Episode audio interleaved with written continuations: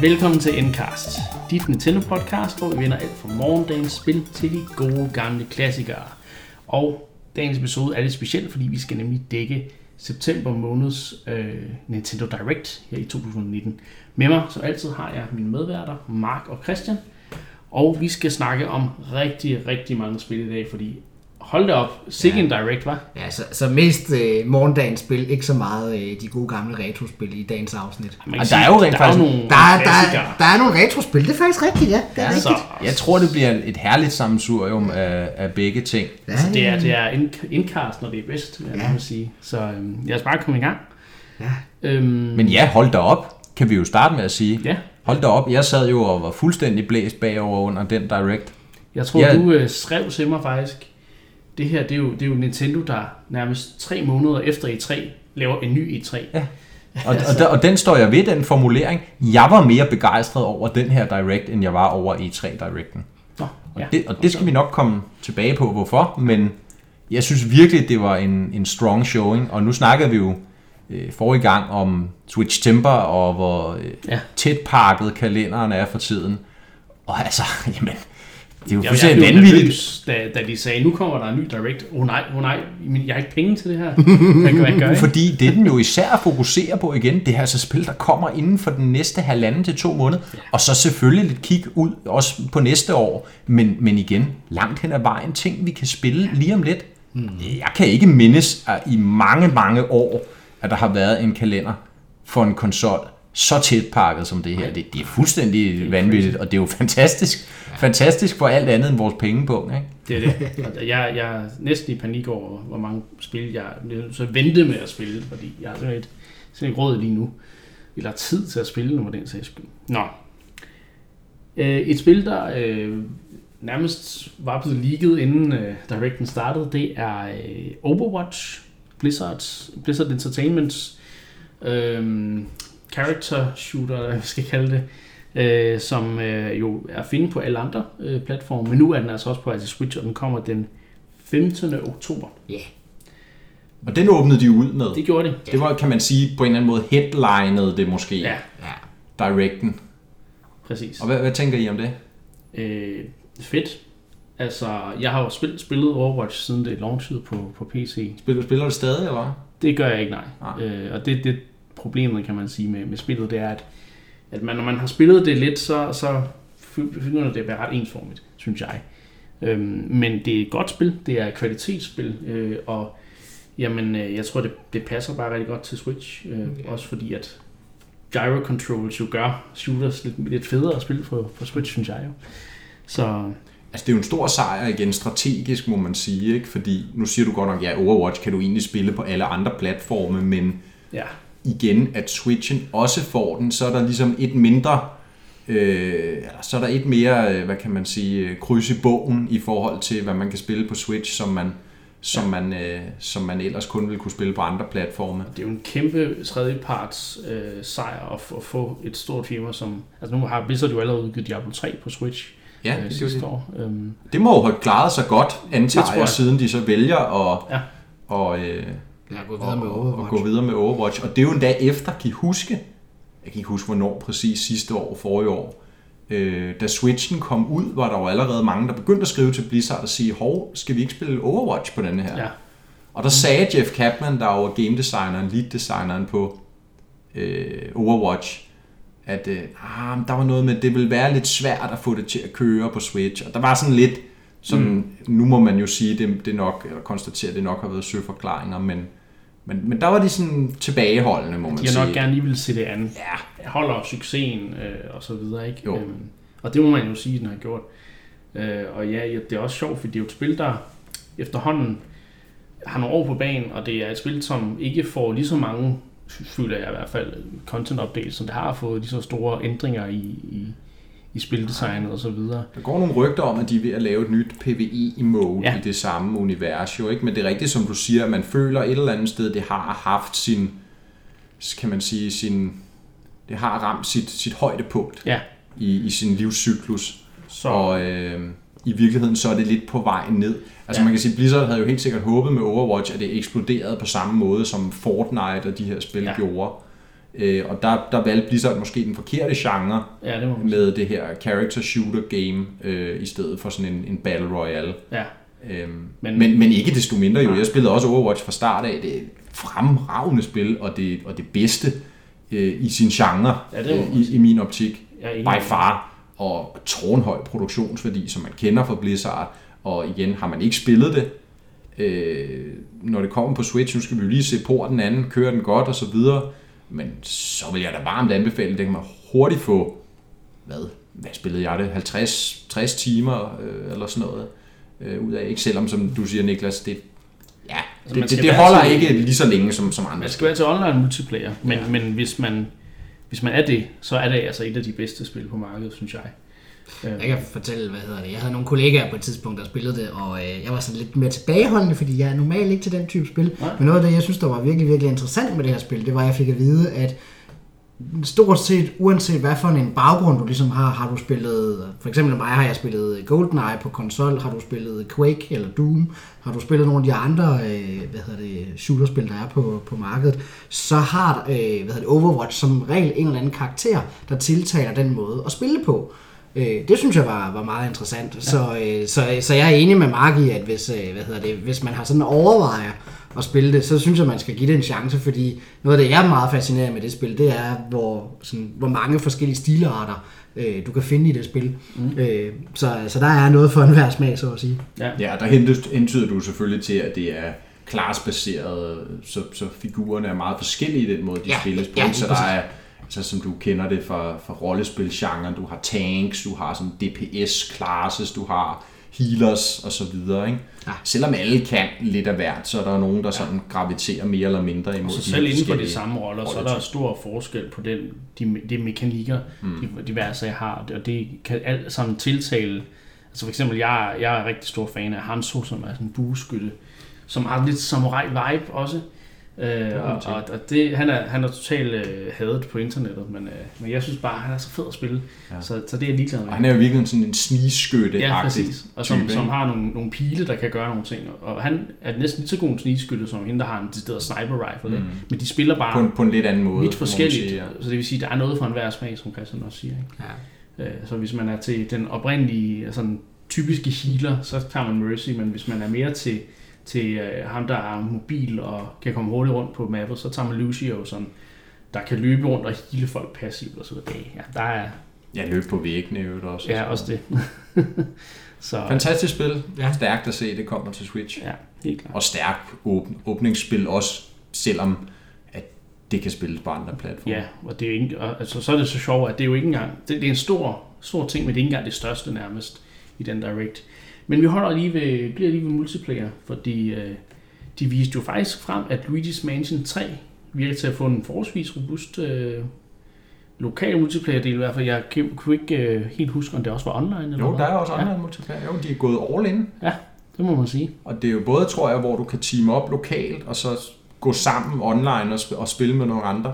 Og de har jo det her sådan randomized system med, at den, den genererer de her missioner, og så er der de her, øh, det er jo på hotellet, det foregår, så Ja. genererer den sådan en, en tilfældig etage, hvor rummene er lidt forskelligt placeret, ja. Fjenderne er forskelligt placeret fra gang til gang.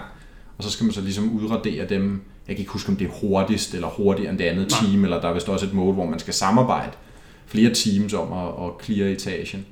Så, øh, Altså, så det er lidt jo- sjovt. Det er så fedt at sidde og spille øh, sådan, til sådan et event som, lad os sige, Into United eller sådan en stil, hvor, hvor vi bare sidder alle sammen og kan spille med. Jeg tror, var det ikke op til 8 spillere i nogle modes, eller sådan en stil, fordi du kunne have Jo, jo, jo, Du jo. har fire Luigi's mod fire Gooichis. Så øh, ja, ja. Jeg Og det minder mig utrolig meget om, om Nintendo fra, fra gamle dage, hvor at de jo lavede mange flere af de her spil med de her sådan lidt, lidt, lidt skæve, sjove minigame-indslag. Ja. Øh, altså på Switchen har vi jo egentlig primært haft Mario Party, mm, og så ja. i de andre, kan man sige, store øh, Nintendo-franchises, der traditionelt måske også har haft et minigame eller to, der har været, det, der har været holdt ja. Sådan lidt til et minimum. Så det er lidt sjovt lige på Luigi's Mansion, at de valgte at gå all in på det der. Ja, øh, det, det må multiplayer. virkelig være et spil, de har tænkt sig at pushe, ikke? Altså, Ja, ja men, men også fordi singleplayer-delen ser jo også fremragende ud, så den, umiddelbart kunne den jo sagtens stå på egen ben. Måske med mindre den kun var 5 timer eller et eller andet, det ved vi ikke nej, endnu jo. Hmm. det er det. Men det ser stærkt ud, og det er klart et, et step up for next level games, altså mm. I, i igen produktionsværdi, scope, altså det, det, det er virkelig en test for dem. Du Men siger altså- altså, at de har fået the next level. Wow. jeg kunne ikke lade være. Det får, det får vi jo at se, når det kommer ud, Det er selvfølgelig rigtigt, ja. om det er level up Ja. eller level down. Ja, det, øhm, ja. I fortsætter så lidt i, i, on, i online øh, skråstreg multiplayer univers her, fordi øhm, så Shadow Dropper Nintendo lige et nyt Kirby-spil. Ja. Øh, altså et, et, et free-to-start øh, su- free-to-start-spil, der hedder Super Kirby Clash. Det er så typisk Nintendo. Hvorfor skal det hedde free to start, når alle andre Ja. i industrien er blevet er enige om, det basically hedder free free to to play. Nej. Så skal de lige have deres twist på, at det hedder free to start. Men jeg, altid fornem, moret mig jeg, jeg fornemmer, at det er fordi, at når du så henter spillet ned, så er det... øh, Jeg, har ikke øh, undersøgt det nærmere, men jeg antager, når de kalder det free to start, så er det fordi, at øh, hvad hedder det, starten af spillet vil være gratis, så du kan spille de første tre baner. Lidt eller det. Det, det kan jeg så sige, at det skulle man tro ud fra, at det hedder et free-to-start-spil. Ja. Men det er bare et free-to-play-spil, hvor du har Nå, okay. gratis, øh, hvad kan man sige, gratis spil, hvor du så har en eller anden form for øh, energimåler, der siger, at du kan spille så og så mange missioner om dagen, før du får replenished din energy. Nå. Men du kan også købe dig til at få det replenished, så du sådan set kan spille, når du vil, så længe du køber øh, for rigtige penge, kan man sige. Mm. Ikke? Øhm, Nå, så, så, er, så er jeg lige så forundret over, Så- så, marken, når, når de kalder det free to Det start. er Jeg var- simpelthen bare et free-to-play-spil, og jeg må sige, jeg, man kan se det inde på Twitch, kan man se mig spille, øh, spille det en lille, øh, jeg tror det er halv time eller sådan noget, stil, hvor jeg, hvor jeg sidder og kigger på det, men jeg synes, jeg, jeg, er, ikke, jeg er ikke imponeret, det er sgu ikke. Jeg synes, øh, det er meget sjovt det her med, at du har, du, kan- du, kan- du har de her character classes, det er sådan lidt, der er sådan lidt rollespil over det, øh, også i hele, hvad hedder det, det her menu med, at du går rundt i en, en landsby og skal tage quests og ting og sager. Men, øhm, og, og selve gameplayet virker egentlig meget cool med, at du, du kan spille flere øh, om at tage en boss ned, for eksempel. Men jeg synes bare, det er sådan lidt for, lidt, lidt for, hvad kan man sige, overfladisk, og jeg synes, de der, for mig i hvert fald personligt, det er jo, det er jo min egen mening, kan man sige, de der free-to-play mechanics, de, de, de, ja, de dræber det for mig fuldstændig. Mm. Så. så jeg er ikke synderligt imponeret, men Nej, øh, jeg, jeg er lidt anderledes positiv. Jeg spillede Ja. det lidt. Ja. Øh, Jeg tror, jeg endte med at sidde en to timer eller sådan noget i, Nå. i weekenden og spille det. hold da op, Og hygge mig meget godt med det. det må Øh, jeg sige. Det er jo baseret på 3DS-spillet. Jeg kan ikke huske, hvad det hedder. Men der, der kom her, ja, ingen Ja, ja, mærke også, til det det. hedder også noget med kla- Ja, Ja. Det, jeg har sgu glemt, hvad, hvad det hedder. Men der kom et Kirby-spil, et multiplayer-fokuseret Kirby-spil. Jeg kan ikke huske, om det var i efteråret, eller det var sidste efterår til 3DS. Og jeg tror, den har nok ikke solgt særlig godt. Den kunne man hurtigt finde øh, til stærkt nedsat pris. Ja. Jeg tror, de har lavet sådan en hurtig... Det er ikke en til en det Nej. samme spil, men, Nej, men det er okay. samme koncept langt hen ad vejen. okay. Øh, så det har de så kørt over på Switchen. Ja. Jeg synes, altså, jeg synes, som du siger, Niklas, øh, det, er- det er lidt meget simpelt, men det ligger jo meget i Kirby-universet, Det at tingene sige, er, ja. er meget simpelt. Ja. Men, men jeg synes alligevel, det var, det var ret sjovt at, at tage, tage, øh, kæmpe mod de her bosser. Det er jo i virkeligheden et boss rush-spil, Ja, det det. hvor du kun kæmper mod bosser. Der er ikke noget af det traditionelle Kirby-platforming eller noget. Du tager en mission til at nakke en boss. Sådan et monster hunter faktisk, kan du sige. Ja, det er det faktisk. Øhm, og så skal du så kæmpe, ned, nedkæmpe den sammen med, med tre andre. Ikke? Og der er lidt forskel på, på rollerne, det, det er, igen, det er meget overfladisk, jo, som det er typisk for Kirby. Så det er sådan et hyggespil, Ja. hvis, hvis man sidder måske også nogle flere sammen. Det understøtter lokal co-op, online co-op og så videre. Øhm, så kan man få lidt sjov ud af det. Det var heller ikke mit indtryk, at de der free-to-play mechanics var sådan meget slemme, fordi hver gang du gik level op, så nulstillede den det der Ja, ja. øh, energi, du skulle bruge på at spille. Så jeg kunne sagtens spille i to timer uden problemer, og jeg kunne Men også have spillet længere tid. Kender den slags design ret, så, Så- kommer der et punkt, hvor, Det gør der nok, ja. hvor level up sker så sjældent, at det... ja så, så skal man betale. ja. Det har du nok ret i. Til gengæld så er priserne meget, meget tydelige inde på, på, øh, i deres in-game shop, så det er ikke sådan, hvor du skal sidde og omregne til de der, der, der står de steder der, det koster øh, 30 kroner eller 300 kroner. Faktisk, apropos det der, jeg kan fortælle, der var en, en retssag øh, for nogle år tilbage, Ja. ja. fordi at EA de havde udgivet øh, øh, Dungeon Keeper på mobilplatform som, øh, som free-to-play.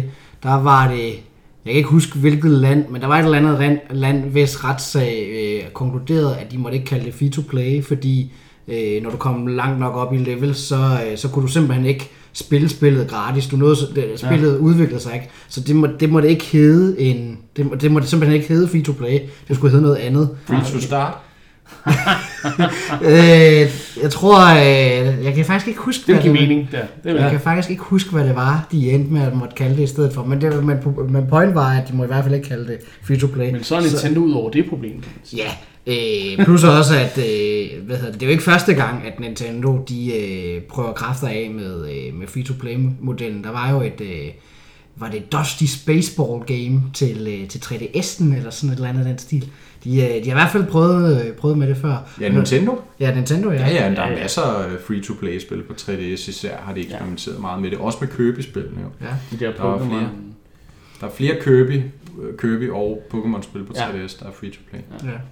Jeg spillede Så- det der Pokémon Clash. Nej, det hedder det ikke Clash. Det hedder, det hedder et andet. Hvor du, det var et andet Pokémon-spil, eller... Nu kan jeg ikke engang huske, hvad det er. Bejeweled eller sådan noget. Nej, det kan jeg ikke huske. Men i hvert fald... Jo, er det ikke Rumble? Eller Rumble, hvad jo, det har jeg spillet ret meget faktisk. Det, det, vil jeg Men sige. det er lidt sjovt at se de, også de franchises, de vælger ud til at eksperimentere med det Ja. her free-to-play. De falder lidt ned i samme kategori og sådan lidt mere bredt orienteret. Ja. Måske kunne man da bruge ordet casual Ja. orienteret. Ikke? Jo. Og det er der, de bruger free-to-play-mekanikken nok, fordi de mener, at det, det er marked, der typisk vil være modtagelig over for det. Helt hvor at, at dem, der spiller hvad ved jeg, Xenoblade eller Zelda og så videre, de vil nok reagere noget mere negativt på, ja. Ja. på en free-to-play-model her. Det, er, det tror jeg ikke er helt ved siden af. Så. Men altså Kirby, det er jo gratis. Free to start. Så, øh, så gå ind og det. prøv det. det er, jeg synes, det var meget hyggeligt et par timer. Jeg er enig med Niklas, så er der nok ikke meget mere i det end det. Ja. Og jeg vil nok aldrig finde på at bruge penge på det. Men øhm, så er der lidt Det hyggelig. Kirby-underholdning. Det siger du. øh, Christian, øh, det næste spil, vi skal snakke om, Hvorfor, Ja. hvorfor nævner du mig? er det, øh, er det en killer-app til Switch? Åh, ja. Åh, Oh, ja. kan, kan du gætte, hvad for en han taler om? Ja, det kan jeg godt. Åh. Især også fordi jeg selv har programmet her. Ej, Dammit, det er snyd. det er sådan Det er snyd. Men ja, det kan jeg godt. Øh, jamen du, øh, det vi skal snakke om nu, det er The, the Return to the Obra Dinn, eller Return to Obra Dinn, øh, som er et spil, øh, jeg har Turn fået... off the Open, den måske. Ja, det er det. Det er et spil, jeg i hvert fald har fået anbefalet af en del venner, at jeg skulle spille. Jeg kan nemlig huske, da, da de anbefalede mig det, så er det sådan, "Men kommer det til Switchen? Og så er det sådan, nej, det ved vi ikke. Det gør det så nu, Det kan vi, øh, kan vi fortælle. Og til alle, som ikke ved, hvad det her er, så er det sådan et... Øh, jamen, først og fremmest er det jo et puzzlespil, er der nogen, der vil mene, og det er derfor, at jeg har fået det anbefalet. Nå. Men det er, øh, det er sådan et mere, hvad skal man sige, detektiv puzzlespil i form af, at øh, du, du spiller den her fyr. Jeg kan ikke huske, om man får at vide, hvem, hvad man hedder. Der, jeg kigger Ja, du er sådan en eller anden form for sagsbehandler. Ja, sagsbehandler, ja, som kommer ud på det her skib. forsikringsselskab eller sådan noget. Ja, lige præcis, ja. Og så kommer du ud på det her skib, og så handler det så om, at du skal finde ud af, hvad der er, hvad der er sket. At der er, hvad hedder det, en hel sådan, hvad hedder det, besætning, som, hvor alle besætningsmedlemmer er døde på en eller anden måde. Og det er Nej, nej. De er forsvundet. når de er forsvundet? Okay. Ja. De er forsvundet. De, de, man ved ikke, hvad der er sket med dem. Okay. Og det skal man finde ud af. Ja, det er det, man skal finde ud af. Der er nogen, der er døde, og der er nogen, der er... Det er nok uden at spoil for meget korrekt at sige, Ja, at nogen sådan- er døde. Men ikke alle. Nej, okay, så det er det, man skal finde ud af. Okay, ja. Øh, og så handler det så om, at du har det her... Øh, det, det er sådan et lomme, et lommeur, hvor du kan gå tilbage i tiden, og så få små, øh, sådan, hvad hedder det, små bidder af, øh, hvad hedder det, tilbage, eller hvad skal man sige, sådan flashbacks Ja. til, til, hvad der er sket. Ja. Og så ud fra de her små informationer, så skal man så sådan tage de her puslespilsprikker i, i, i abstrakt form, og så ligesom sætte sammen. Ja, fordi samtidig så har du med, har du fået sådan en attaché-mappe med alt, som det her forsikringsselskab har på, på skibet, og altså en liste over, hvilke nogle besætningsmedlemmer var ombord, hvad for noget last var ombord, øh, og så videre. Du har nogle forskellige fotografier, der er taget af skibet, før det sejler ud, og så videre. Du har sådan en lille mappe med en masse forskellig information. Mm. Og så som du siger, Christian, så får du de her flashbacks, hvor du så ser en episode, der sker øh, på skibet, og det kan du så, og der bliver måske nogen, der taler til hinanden, eller du kan se noget, der så gør, at du kan afkode og sige, okay, jeg kan slå op i min mappe her, så kan jeg se, det her må være kaptajnen. Ham her, der optræder i det her flashback, det må være kaptajnen. Ja. Det kan jeg se på, at nogen kalder ham det navn, som der står ud for kaptajnen i logbogen, eller at han har en kaptajnhat på, eller hvad pokker det kunne være. Ja. Og så skal man jo så finde ud af, ja, hvad der skete med alle, er det næsten 100, 100 besætningsmedlemmer eller sådan noget. Nå, jeg, jeg husker, det var 20 eller sådan noget, men... Øh, Ej, nej, nej, nej, der er mange flere end det. okay.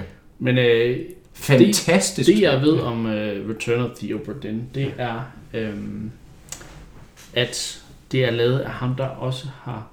Lucas Pope. Han har også lavet Papers, Please. Ja, det er korrekt. Som, øh, så ikke er til Switch, men øh, som kunne være ret fedt at mm. måske have som touchscreen-spil på Switch. Anyway, øh, det er et spil, jeg har spillet rigtig meget. Jeg synes, det er super fed, en super fed måde, man hele tiden skal, skal tænke sig om, og man hele tiden skal... Der, der er en masse ting med noget gameshoot, hvor du skal sidde og lave nogle meget sådan øhm, tedious opgaver, men, men det er det, det, der bygger spillet op, kan man sige. Ja, og i Papers, Please, til dem, der ikke kender det, der er du så betjent ved en grænsepost eller en grænsekontrol ind til sådan et sovjetland eller et eller andet. Ja. Øh, Så det med alting af korruption og altså... Og man skal ligesom vurdere, hvem vil du lukke ind, og Ja. går det ud over dig selv, hvis du lukker de forkerte ind, som Ja. du egentlig gerne vil være. Og samtidig så er du på en streng øh, tidsplan, så Ja. du skal nå at lukke x antal ind per dag. Ikke? Mm. Så det er det her stressmoment med, at du skal tjekke deres papirer og falske pas og alt muligt andet samtidig. Det med, at skal... meget svært at vinde. Ja. Men mit spørgsmål er så, øh, i forhold til Pope her, kan man mærke, at det er nogle af de samme, hvad kan man sige, idéer, der er med i Opera Dinn, altså nogle af de samme sådan design filosofier. Ja, det er ikke de samme idéer i den Nej, forstand, det jo at, at, det er en grænsebetjent har ikke så meget at gøre med at Nej. være detektiv på, en, på et forlist skib. Det er det. Men, men du har fuldstændig ret i, at man kan mærke det Lucas Pope-spil på den måde, han går til game designet, ja. Ja. som er i, i, i min bog utrolig gennemtænkt øh, og, og rigtig meget på spillenes præmisser. Altså det er en helt...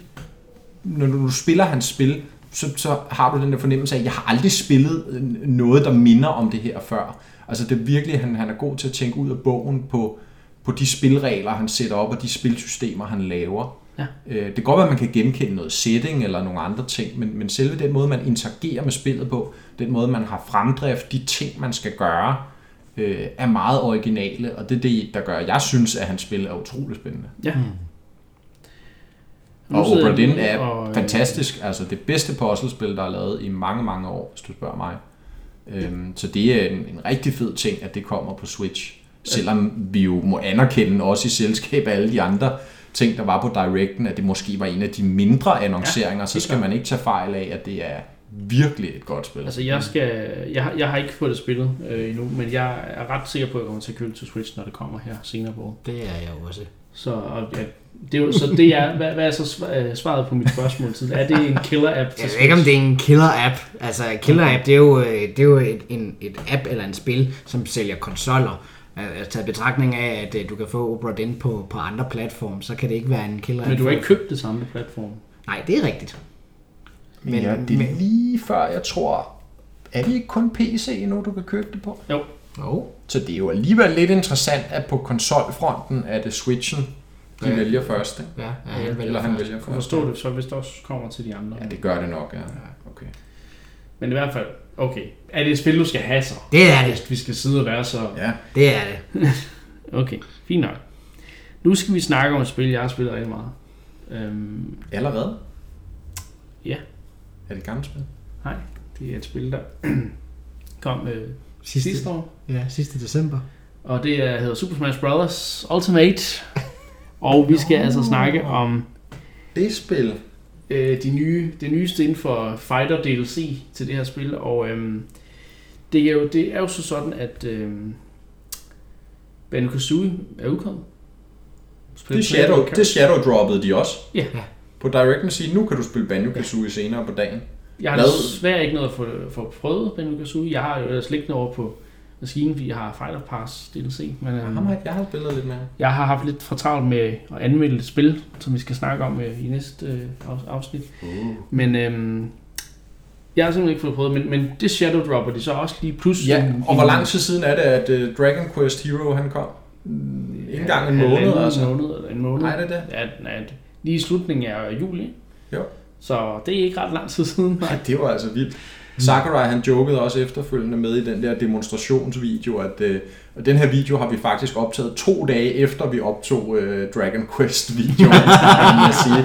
Så, øh, sådan lidt underforstået igen, at øh, jeg har måske lidt for travlt og burde holde lidt mere fri. Men, øh, Ja. det er der ikke tid til, fordi han, han, han begynder også at snakke alt muligt. Det er en utrolig herlig video, den der. Han begynder også at snakke alt muligt med, at øh, men det, er jo ikke, det er jo ikke sikkert nogensinde igen, at Nintendo giver ham muligheden for at lave et, et så stort omfangsrigt spil som Smash Bros. så det er jo bare med at klø på, mens man har muligheder. Ah, men Sakurai, hold er bare- noget ferie. Han er bare Det er han altså. en, en held, der, så han ender med Det kan at du gøre, når du har, går på pension. Vil hans Ja. Altså man, man må også sige, måske skulle Hero være udkommet lidt tidligere på året. Og, øh, Ja. så for, måske skulle det pacet det lidt mere, fordi jeg synes, Joker kom ret sent Ja, i forhold til, når han blev annonceret. Ikke? men nok haft travlt Ja, der post-launch med fixes og alt muligt andet. Ja. Men Ja. øhm, i hvert fald, så er han jo ikke den eneste... Øh, han er jo ikke den sidste fighter i det her DLC, øh, Fighter DLC pass. Nej, på... Nej, Der, er, Øh, der er to mere. Og de har annonceret den fjerde Ja. ud af de fem. Ja, de, de, ud af de to, der mangler, som du siger, Christian. Ja. Og øhm, det var også noget, der faktisk var blevet leaget øh, inden, øh, hvad hedder det, øh, Directen. Det var noget, det, både inde på Endclub, så jeg, at, de snakkede om det i, øh, i nogle af trådene derinde. Og på Reset Error, som øh, både Marie og jeg, vi bruger rigtig meget tid inde på, der øh, var der så også nogen, der havde set det her øh, supposed leak, som, hvor der, der, var- der var et eller andet med noget Smash DLC Fighter, og så nede på den stod der SNK. ja, inde på Nintendos officielle hjemmeside. Ja. Og øhm, lad os lige høre, hvem er det? Hvad, hvad er det hvad, hvem er det nu, NSK, SNK er? Og så kigger du over mig. Ja, fordi det, du er god til sådan noget. men jeg troede, Christian havde, øh, havde gang i den helt store... Du er jo den ældste af os tre Ah. her, så... Du har jeg har ikke- haft Ja, deres men- konsol. SNK er jo en tidligere konsolfabrikant og spilfabrikant. Ja, de stod bag Øh, Neo Geo. De lavede øh, Neo Geo, som var en, øh, en, en 2D-konsol øh, Ja. tilbage i start 90'erne. Jeg kan ikke huske, om den muligvis allerede... Ah, jeg tror, den er fra 90. Ej, jeg må ikke hænge mig op på det. Det er der omkring i hvert fald. Og de har lavet mange Og, øh, øh, kampspil især. Ja, de har især lavet rigtig mange kampspil. Det er sådan rigtig en konsol, der er kendt for sine ekstremt gode sprite-baserede kampspil. Øhm, og en af de serier, som de er blevet kendt øh, berømte på, er så Fatal Fury-serien. Og det er så Øhm. her, det viste sig så, at vores næste DLC-fighter rent Mm. stammer fra, det er Terry Bogart, øhm, som jo sådan er, hvad kan man sige, hovedfiguren, som er på kassen, eller man skal sige. The Poster Boy, The tror jeg, du kaldte ham. Ja, Ja. pla- plakatdrengen, så Ja. jeg godt kan lide at sige på dansk. ja, han er også en smækker her, ikke? Ja, det er han. Med hans øh, flotte røde hat. Og Ja, hans blonde lange, hår. Blonde hår. Altså, Ja, ja. Han er bare... Han er altså den næste fighter, der kommer. Øhm, fra Fatal Fury. Ja. Øh, og, og det var der jo nok... Det var nok ikke Hvad- alle, der hvad havde synes håbet på det. Øh, jeg, jeg kunne vel huske sådan, da, da, da det her lige kom frem, der sad folk, på, i hvert fald på Rita, der var og sagde, det synes jeg er en dårlig idé, det gider jeg ikke. Jeg, hvor, hvor, det er da skuffende og ting og sager. Øhm, jeg er nok, er nok lidt selv i den lejr. Jeg, jeg synes, det er kedeligt, når øh, hvad hedder det, Nintendo eller Sakurai, eller hvem der nu sidder og vælger det her, øh, når, når de vælger at sige, at vi bare tager fighters fra andre kampspil og sætter i Smash, fordi det er jo nemt. De er jo vant til at være i sådan et miljø, om man, om, øh, om man vil. For eksempel, jeg synes også, at Ryu og Ken ikke er nogen særlig interessante karakterer med i Smash, men det, de er så ret populære, kan jeg så forstå. Så jeg er ikke så begejstret. Hvad sagde vores venner inde på Indklub? Det øh, læste jeg faktisk ikke. Nej, Øh, Så må I lige give os tilbagemelding, jo, hvad, I, hvad I synes om, synes, om tilsyneladende en, et polariserende valg. Ja. Altså, jeg har nu ikke rigtig bidt mærke i, at der var hverken mere eller mindre øh, positiv omtale af Terry Bogard. Nej. Men øhm, altså, det er jo klart, måske han er en, han er noget mindre profileret figur, end, end de andre, de har hivet Ja, ind, trods alt. Ikke? Måske i hvert fald er det også fordi, at Fatal Fury er en stor ting i Japan. Mm. Øh, SNK er et stort, altså, altså meget mere populært firma derovre. I- Og i Vesten er vi ikke lige så begejstrede for, for SNK's øh, kampspil. Der er jo meget Capcom, vi har holdt os til Ja. Med Street Fighter. Men, men, men, men jeg synes jo, altså jeg synes jo det er herligt. Altså jeg, jeg, jeg har måske lidt den, det modsatte af hvad du, Ja. ja. hvad du tænker der, Niklas. Jeg synes jo det er herligt at netop som Sakurai også siger, at, at de bruger Smash nu til ligesom nærmest at, at være en hyldest til Ja. ja. spilbranchen som helhed og altså inkluderende at tage andre firmaers helte med ind. Øh, selvfølgelig skal det passe ind og så videre, men det synes jeg de har været gode til indtil videre øh, og adoptere dem ind i Smash-universet uden at det føles øh, Ja, helt vildt øh, klart. weird. Men jeg vil så, også sige, at, hvad hedder det, øhm, nu bliver I distraheret af en mus, der skulle rykkes, men øhm, det, det, som jeg også vil sige omkring det, det er jo, at, at det kan godt være, at jeg ikke synes, Terry Bogard er en specielt fed karakter, men det er der sikkert mange andre, der gør. Og det er jo der, vi- de kan jo ikke tage alles yndling med i Nej. Smash Bros. Altså jeg synes, Joker var et mærkeligt, men interessant, og i, i sidste ende ret godt valg. Jeg synes, øh, jeg var også ret overrasket over øh, Hero, og Banjo-Kazooie kom fuldstændig bag på mig og var super populært, i hvert fald også for, for os vestlige spillere. Ikke? Jo. Men øh, det her, det er sådan igen, det, altså det er et valg, som der ikke kan please alle, kan man sige. Nej, og der må man også bare sige, at, at jeg kan ikke huske, hvor jeg læste, men, men jeg tror, der er meget rigtighed i det her med, at det er altså Sakurai langt hen ad vejen, der vælger, hvilke fighters ja. han, han gerne vil have med. Og der kigger han meget indad også i forhold til, altså, hvem vil han sådan, altså, drengen i ham selv, hvem Ja. vil han gerne se i, og, og han har jo sagt det her med, at han er han har været glad for de gamle kampspillere, Ja. og SNK har ligesom manglet i line-up'en som sådan en stor japansk spilproducent. Ikke? Jo.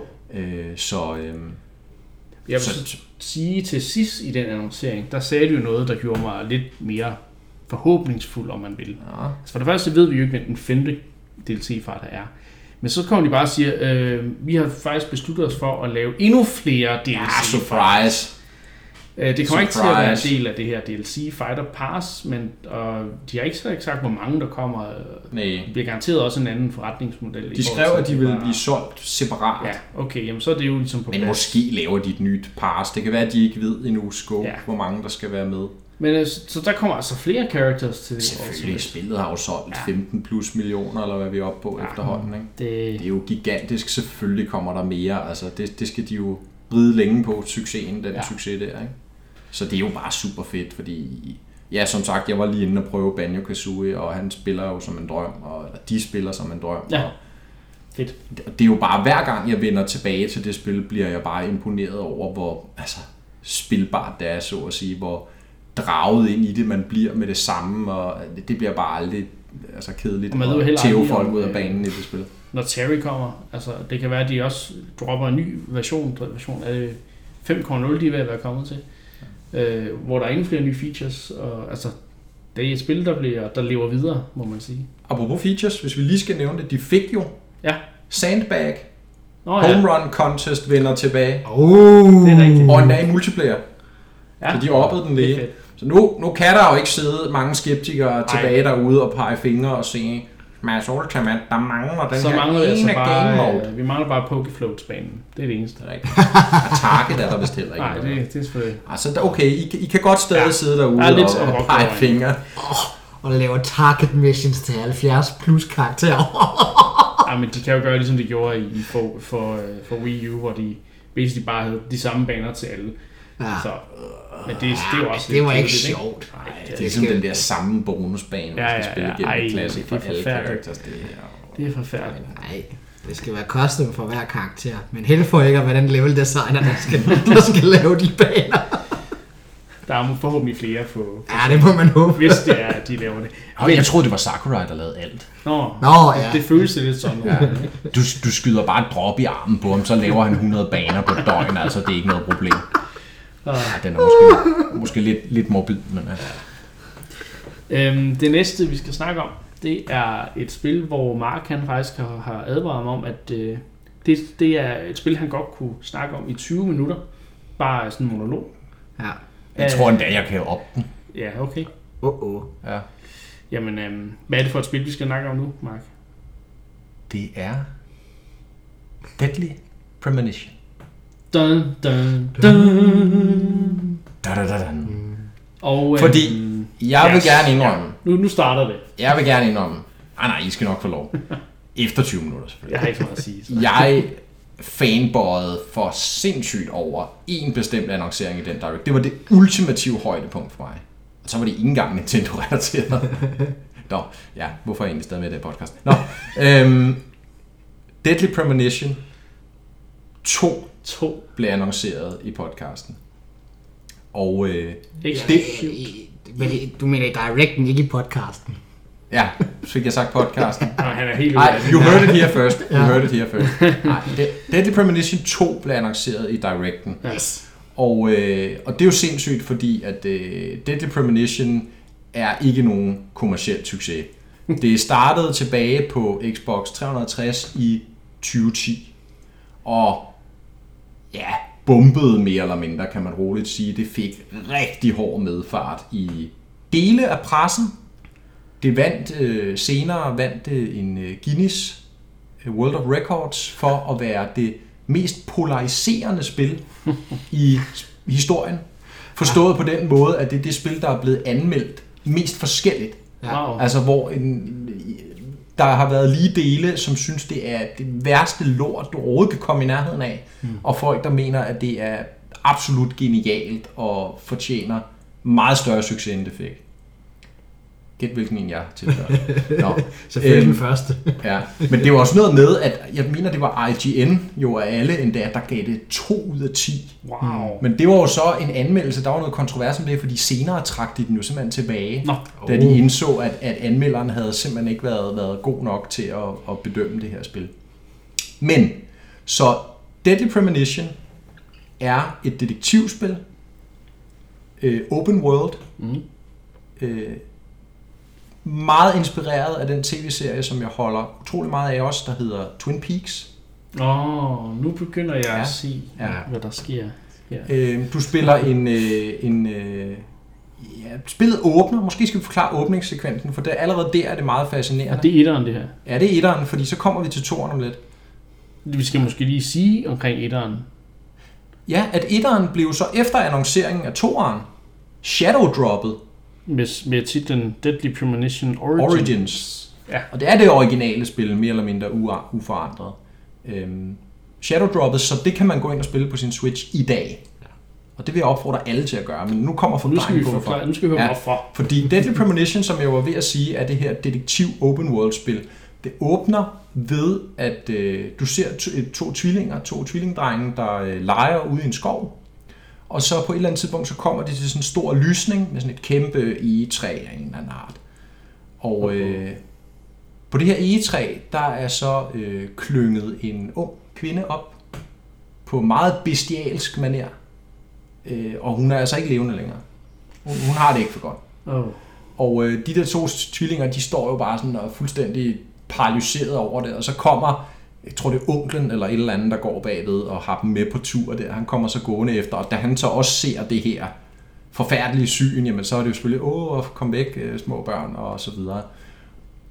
Så den her, øh, ja, rigtig uhyggelig, og, og det er det her landsbysamfund ude i USA, jeg mener det er New Orleans, Ja. øhm, der bliver begået, der bliver fundet det her, eller begået et mord på den her unge pige, igen Twin Peaks-agtigt, Ja. og, øh, og der bliver så hidkaldt øh, FBI til at opklare det her mord. Igen Twin Peaks. -agtigt. Ja, igen Twin Peaks-agtigt. Og øh, den her FBI-agent, han er noget speciel.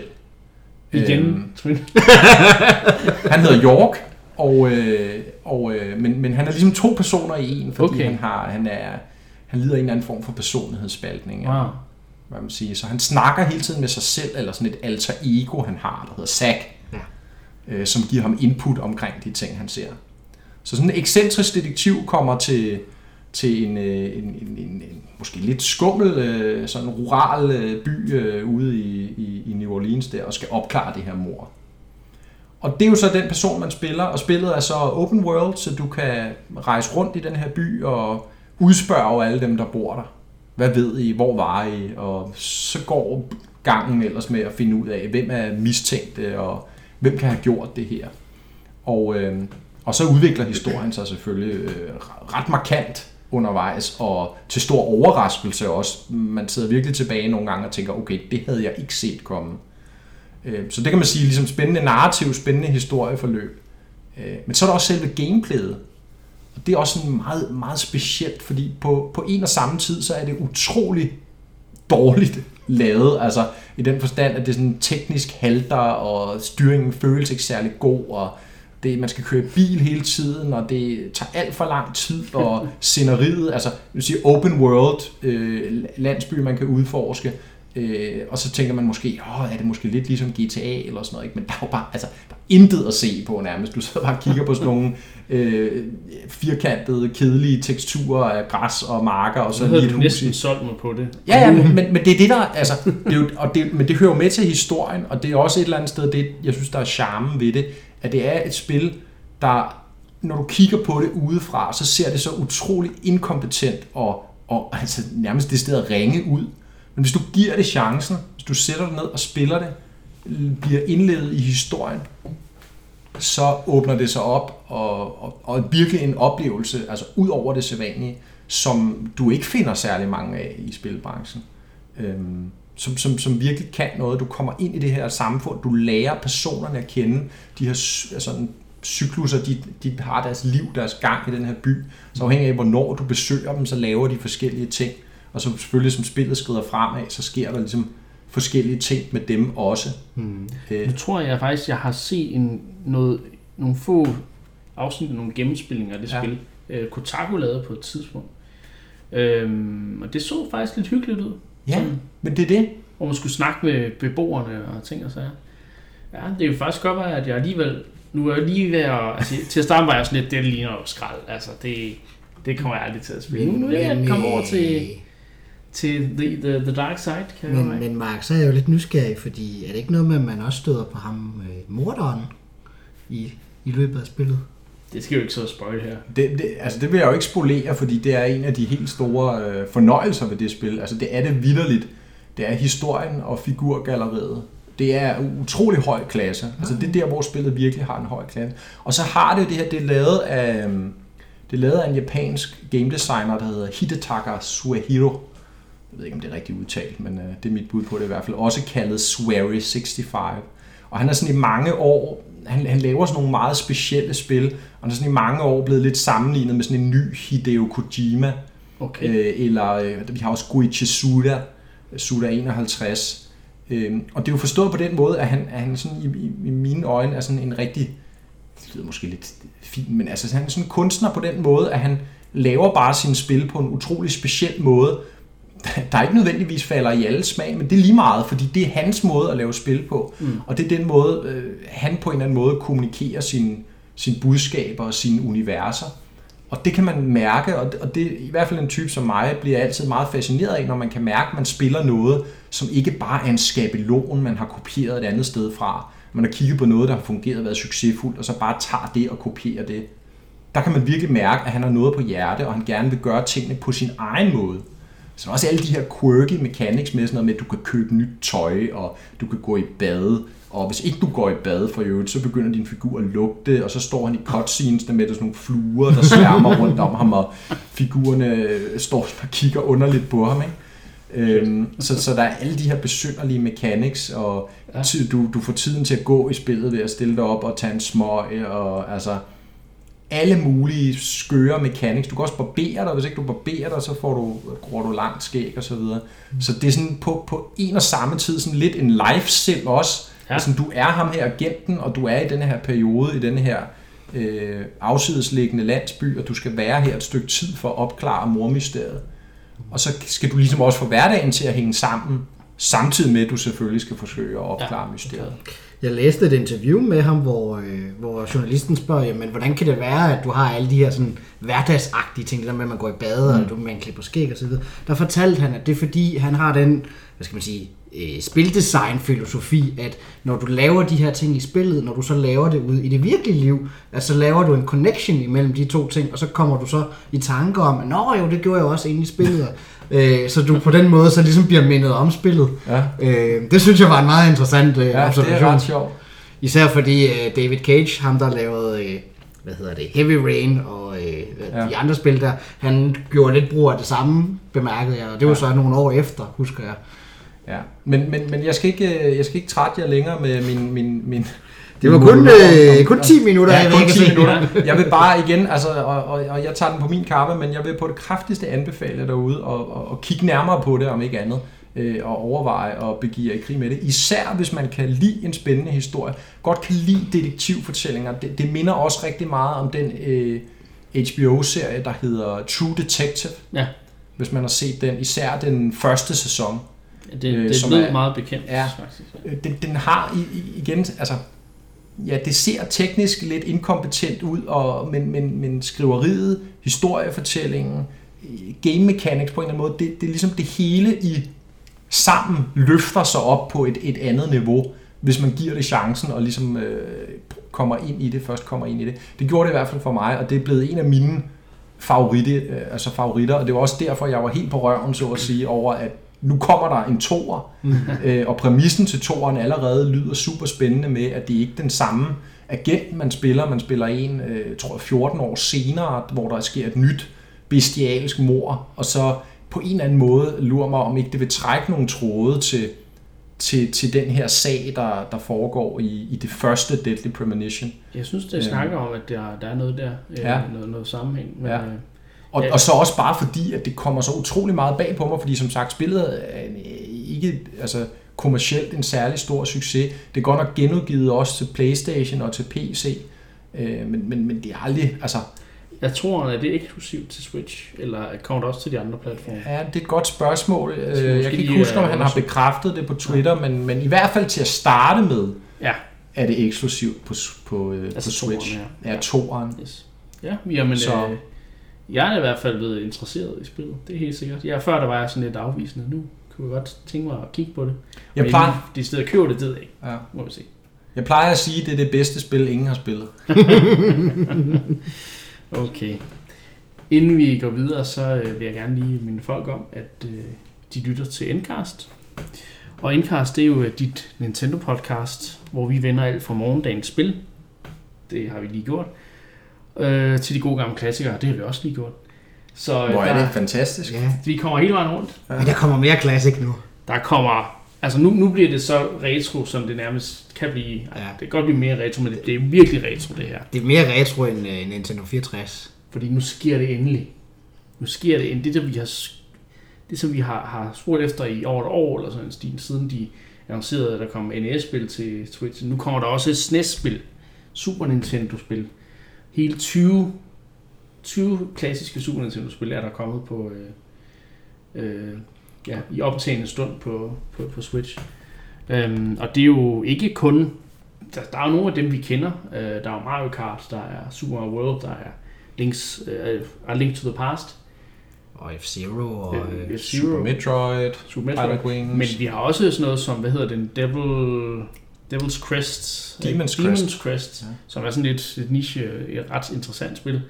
Der, er også øhm, et eller andet spil, der kun er udkommet i Japan, noget Super Puyo Puyo 2 eller sådan ja. stil. Altså, det er nogle ret interessante Stunt. Racer FX. Så, så der er mange af dem, vi har set på, på SNES Mini'en, men det er ikke kun, det, det er ikke kun en carbon copy af, af de spil, vi har Nej, set. og heller ikke for, hvad vi har set på Virtual Console tidligere. Nej. For så har de for eksempel taget Star Fox med, Ja, som ikke har været ude på Virtual Console tidligere, som så godt nok var på SNES Mini, Ja. jo, men, men ja, det er, lidt- det er lidt spøjs. Men nu kom det endelig, og det, vi har jo siddet og snakket om det længe, at det Ja. måtte jo ske på et eller andet tidspunkt. Nu skete det så i anledning af et års jubilæet for Nintendo Online, og nu er det da blevet noget bedre value proposition, vil jeg sige, sige. alene af, at, at man får, fordi altså, Super Nintendo-spil er jo utrolig ja. ja. velspillende den dag i dag. Ikke? Der sker Ja. virkelig noget fra NES til SNES, Ja. i, i mine øjne i hvert fald. Hvor klart. NES-spillene er det meget hit and miss, om, om man kan holde ud og spille dem i dag. Mm. Ikke? Hvor at SNES-spillene, der kan du holde ud og spille rigtig mange af ja, dem, det vil jeg sige. Det kan du. Og selvfølgelig især de rigtig gode. Ja. Det er klart, de er jo fuldt på højde med, med nutidens 2D-spil. Ja, altså, Helt klart. Altså, det, er jo, det, er jo det, det er jo de spil, som alle nutidens 2D-spil nærmest prøver at, at være, kan man ja. sige stadigvæk. Ikke? Ja, og der er selvfølgelig også mange af dem, der, der, der kan blive bedre, eller der er bedre, men, men SNES-spillene har bare et eller andet magisk. Øhm, Ja. For mig, der var, jeg var jo ikke, som jeg bliver ved med at sige, Du er jo en Sega-mand. Jeg, var- jeg var jo en Sega-mand dengang. Øhm, så jeg håber da også lidt, der kommer noget Mega Drive-spil, som de havde på, på Wii. Men, Ja, men nu må vi se, nu må vi se. Øh, Jeg synes, det her det er en rigtig god, øh, god gå start. ned i din kælder og find dit Mega Drive, og så spil de spil for dig selv. Den, den strømforsyning har det ikke så godt. så, øhm, men rigtig, rigtig fedt. Og i anledning af de her mange øh, gamle, fantastiske spil, jamen så ligesom de gjorde med NES-spillene, nu kommer der også en, en Switch-controller, som er formet som en SNES-controller. Den ser godt nok lækker ud. Det gør den. Det gør den. Øh, ja, det er jo bare, det er jo, det ligner jo en SNES-controller. Ja, som man så kun igen kan købe, ligesom med NES-controlleren, kun kan købe, hvis man har Switch Online membership. Så man Og går det er garanteret limited. Øh, Ja, Garanteret, ja. ja. Jeg, hedder jeg, det på jeg har virkelig været lun på at købe den, men så har jeg tænkt sådan lidt, de kan kun bruges på Switch, Ja. og med de der Super Nintendo-spil, og en eller anden dag, jeg tror også, den kan bruges med andre spil, men ja. Ja. det er jo meningen, man skal bruge med Super Nintendo-spil. Det er det. Og en eller anden dag, så trækker Nintendo jo nok stikket på den der online-tjeneste der, i hvert fald på Switchen. Ja, det gør det nok. Og hvad skal jeg så bruge min controller til? Det er det. Nå, Så kan den stå derhjemme og se flot ud. Det er du ja. så glad for. Du er så glad for at samle collector på ting. issues. Så øhm, i hvert fald, så jeg synes, den ser lækker ud, den controller, men ja, jeg har også lidt, jeg har ikke behov for det. Jeg har heller ikke behov for at købe NES. NES controllerne, så, øh, Og, og jeg har også, jeg har også en SNES Mini, så ja, jeg kan sige, den, den del har jeg ligesom udlevet. emulationen er rigtig god. Det er den. Og øh, hvad hedder det? Der er kommet rewind feature, Ja. Oh, ja. så nu kan du holde, hvis du holder suspend-knapperne, altså det vil sige skulderknapperne inde mm. samtidig, så, øh, og så, altså, i stedet for kun lige at trykke en gang, så du får suspend, suspend op, så skal du holde dem inde, og så rewinder den, øh, indtil du stopper. Så nu kan jeg endelig komme igennem Super Ghouls and Ghosts. Ja. Ej, jeg har faktisk klaret hvor du skal rewinde rewind. det 20-30 milliarder gange på et run. Men øhm, ja, i hvert fald, så øh, det, det, det bliver super fedt. Øhm, Ja, og så er det jo spændende at se, hvor, med hvilken frekvens de vil udgive spillene.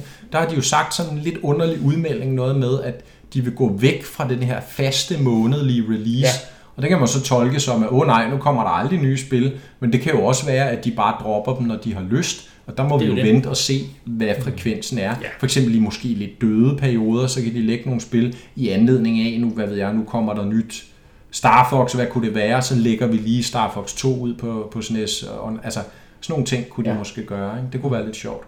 Så det kan være både godt og skidt, vil jeg sige. Jo, i forhold til det her med controllers, hvad, hvad når, hvis vi så på et for Nintendo 64-spil, får man så også en, øh, en Joy-Con controller, der ligner en Nintendo 64 controller, det ville være cool. som der bare sådan hænger ud. Uh, ja. Det kunne være fedt. Nå. Øhm, ja, vi skal lidt videre her. Øhm, og øhm, det, som jeg gerne lige vil snakke om, det er faktisk øh, Pokémon Sword and Shield, som jo kommer øh, om halvanden, Ja, halvanden måned, ah, to måneder, cirka to måneder. Øhm, og øh, der kom nogle nye øh, ting ud om det her spil, som jeg synes var ret interessante. Øh, og det er det, som jeg kalder de tre store C'er. Det er Customization, okay. Camping, Curry. Og det skal jeg lige forklare, fordi jeg ved godt, I er jo ikke så Pokémon, øh, inde i så meget Pokémon. I har jo selvfølgelig set Direct, men det kan godt være, at I lige sov, da det her år. Så- Men jeg var, jeg var faldet bagover på min stol. Det kom efter det, det Premonition. Ja, det gjorde det. Ja. Der var jeg faldet bagover ja, på min stol og lå og rallede på gulvet. Customization. Du kan nu lave din Pokémon avatar næsten som du vil. Du kan give den tøj på og give den hårfarve og forskellige hår, hår, hårstile, jeg ved ikke, hvad den, hvad den hedder på dansk. Frisyrer. Frisyrer, tak. Meget fransk, men ja. ja. Øhm, og det er, jo, det er jo ret fedt. Altså, det, det, er jo, det, er noget, det er sådan noget, jeg synes, der er fedt, når man kan, igen, det, et, det kan man også i et spil, vi skal snakke om i næste episode. Øhm, det er jeg rigtig glad for, customization, det, det er super fedt. Så kan du lave, hvor end du er uden for byen, så kan du lave din egen Pokémon Camp, hvor du sætter telt op, og så kan du lege med dine Pokémoner.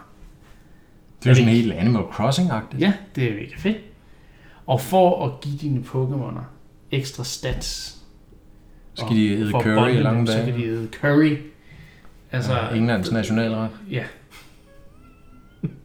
Præcis. Hvorfor curry? Fordi jeg, jeg, har faktisk, jeg har faktisk læst, at curry er en ret øh, hvad hedder det, øh, vigtig ret, eller ikke en vigtig, det er en ret populær ret i, øh, i England. Ja. Det er jo blandt andet, fordi de også har øh, det her link til Indien, Mm, hvor, præcis. øh, hvor karry jo, curryretten, fordi det, det er jo ikke som sådan bare karryret, det er jo, de er jo lidt mere involveret end det. Øh, De, de er ret populært dernede, øhm, og der har det har de sådan taget til sig i England Mm. også åbenbart, så jeg Mm. tror, det er sådan rimelig, Ja, de har mange de indere spiser, øh, ja, og også fordi at Indien har engang tilhørt, hvad kan man sige, det, Ja. det Great Britain, Ja. så øhm, jeg tror, det er der, den, det er der, den ligger. Øh, jeg, var også, det, jeg var også sådan lidt øh, overrasket, fordi jeg ved også, at curry er en stor ting over i Japan, Mm. men, men ja, Så du kan lave forskellige kajretter til Ja. ja. Pokémon, og så kan du bonde med dem og give dem stat boost og ting og sager. Jeg synes, det var nogle, nogle sjove... Jeg synes, det ser fremragende ud, det, Det nye jeg Pokémon. Jeg har ikke helt kunne forstå den kritik, der har været af meget af det, må jeg indrømme. Men det kan godt være igen, det er fordi, jeg bare ikke er meget inde i franchisen.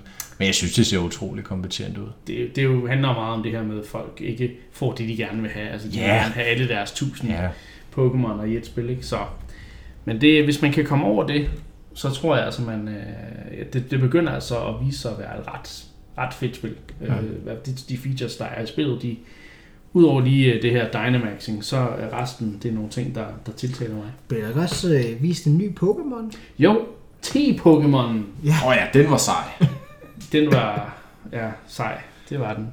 Og øhm, ja, hvis man drikker den specielle te, så får man specielle evner, jeg ved ikke. Det var, der var et eller andet der. Jeg var, jeg, jeg, jeg, jeg, jeg sad bare og tænkte på, hvordan min øh, karakter i Pokémon Sword skulle se ud, når spillet Ja. engang kommer. Så øh, jeg, jeg, det, det så jeg ikke så meget af. Men øhm, vi bliver lige ved øh, Creature Creature Inc. Hvad er det, hedder? Creatures Inc. Ja, Creatures Inc. Øhm, fordi de laver jo andet end Pokémon. Hvad? Det gør de faktisk. Hvad? De laver, og, de har, det, og det blev annonceret sidste år, et øh, spil, der gik under titlen Town, og som nu har fået den fulde titel My Town. Little Town Little, Hero. Little Town Hero. øhm, et nyt rollespil øh, fra... Er det ikke Game Freak, der laver det? Er ikke, var ikke er det, det? Creatures Inc.? Nej, undskyld. Det er Game Game Freak. Freak, ja. Det er Game Freak. Det må jeg undskylde derude. Ja, det, Ja, det er vi, fordi ved, vi ved, hvad du mener. Creatures Inc. vi ved. Jeg, jeg, ved ikke, jeg ved ikke, hvad han, ikke, altså, han siger bare en masse spilstudier. Game Freak er dem, der har lavet, udviklet Pokémon-spillene. Ja, det er rigtigt. Det giver mening, ja. Øh, og det er også Game Freak, der har lavet Little Town Hero. Og Så jeg Game- og Game beklager meget, meget, meget ja, ja. profused over, at jeg har sagt noget forkert. Men ja, ja. Vi røller en gang. sådan er det. Øhm, My, Det little, my, my little Town Og det Hero. kommer lige om lidt. Ja, det gør det. Det kommer i oktober. Og øhm, det ser interessant ud. Du kæmper ikke med våben. Du kæmper med idéer. Så, og hvad Jamen, det jeg var med det samme solgt, apropos ja. det, jeg ævlede om før med Deadly Premonition. Ja. Ja. Her er der virkelig et spil, der prøver at gøre noget andet. Det må man prøver at disrupte det klassiske sådan øh, pseudo-turbaseret JRPG, ikke? Og det virker som om, at spillet nærmest hele spillet foregår i den her lille landsby. Ja, og så landsbyen bliver angrebet af de her monstre, og så, øh, så er du den her, øh, du ligner nærmest sådan en lille farmboy eller et eller andet, ja. altså, som så efter bedste evne skal forsøge at få, få forvist det her øh, monster. Ja. Og det er jo så, ja, hvad var det vi så i traileren, man kunne løbe over til stallen og, øh, og slippe nogle heste løs, eller man kunne sådan gøre alle Du mulige til vagten, og så kan vagten og sige, hey, øh, kan du ikke lige gå ind og teste Ja, på den der man, monster? ikke, man har ikke selv våben. Nej. Så, Så man skal komme på alle mulige kræ, mens det der monster står og Ja. ja. laver ravage inde på marken. Og... så øh, det, det ser ud som om, det faktisk ikke kommer til at koste synderligt meget, så Nå. jeg tror, det bliver... Scopet er måske ikke så stort i virkeligheden. Nej, det tror jeg ikke, men, men jeg tror, det, det ligner, at det kunne være et hyggeligt lille spil, som ja. øh, man, man sagtens kunne, kunne smide penge efter, fordi man ikke vil ruinere en ligesom andre spil til Nintendo Switch, der kommer i denne måned. Lidt til ikke? Men det var bare lige en lille... Sådan en lille Jamen, der er jo så meget jo. Det er jo det vil ingen enden tage. vi, er ikke, vi er ikke færdige endnu. Øhm, der er jo også det her med, at Nintendo har nu at genudgive spil fra Wii U til Switchen. Fordi øh, Switchen har jo et langt større publikum, end øh, Wii U'en havde. Så Det er jo faktisk mening. primært de spil, Christian spiller på sin Twitch, Det er vi det jo kunne konstatere. Dengang, at der ikke var nogen killer apps til Wii U, hov, Ja. øh, det kommer til Switch, jeg må hellere lige, lige købe dem. Oh, oh. Men spørgsmålet er jo så, Christian, om du også skal have denne her Wii U til Switch-port, som Niklas han Vi taler om. taler altså her om Tokyo Mirage Session FE Encore. Ja, der er en kandidat til Dragon Hest Det er der. på det øh, er der. obskure titler. Det er øh, et, et, et spil til Wii U, der kom ud, som var et, en, et collab øh, mellem... Ja, det var faktisk det var Atlus, der lavede det. Atlus, der har lavet Persona øh, og øh, Shin Megami Tensei. Tensei Ja. Øhm, de øh, har så lavet et crossover med Fire Emblem. Øhm, som, altså spillet er hovedsageligt et... Øh, minder meget om et Persona-spil, Mm. øh, så vidt jeg har forstået. Jeg har ikke selv spillet det. Øhm, og så er Fire Emblem ligesom øh, til stede igennem nogle spirits, du bruger i kamp Ja, og sådan ja. noget. Så øh, meget øh, De ser noget mere popsmarte ud, end de plejer i Ja, det det der det, fordi univers. det der er med, med Tokyo Mirage Sessions FE Encore, det er, at øhm, det, det handler meget om, om idols. Ja, japanske idolkulturen, idols, ikke? Idolkulturen med, med sanger Ja, de og, synger og- ting. Og så er folk, der står i hobetal med lysende stave og laver fakta. Ja. Ja. nu støder, jeg sidder og laver fakta, hvis I kan høre vinden i mikrofonen, så er det derfor. Ja. Øhm, så øh, jeg, Det sku- uh, jeg er skeptisk, fordi Det skulle være et utroligt godt Ja, spil, og der var jo ingen, der spillede det, for det udkom der sidst i Wii U'ens levetid. Men alle, der har spillet det, er bare vilde med det, og de vil Ja. købe det igen. Og altså, der er der også lidt ekstra content med, som ikke var med i Ja, det oprindelige spil. Men øh, ja, ja, men jeg måske nogen fra Three Houses, var det sådan? Det ville i hvert fald være oplagt, der er hvis de tog... øh, øh, Tika, eller hvad hun Ja. ja. hedder, som en eller anden drage-spirit fra et af Ja, ja, ja. ja. spillene. Øhm, og jeg er sådan lidt...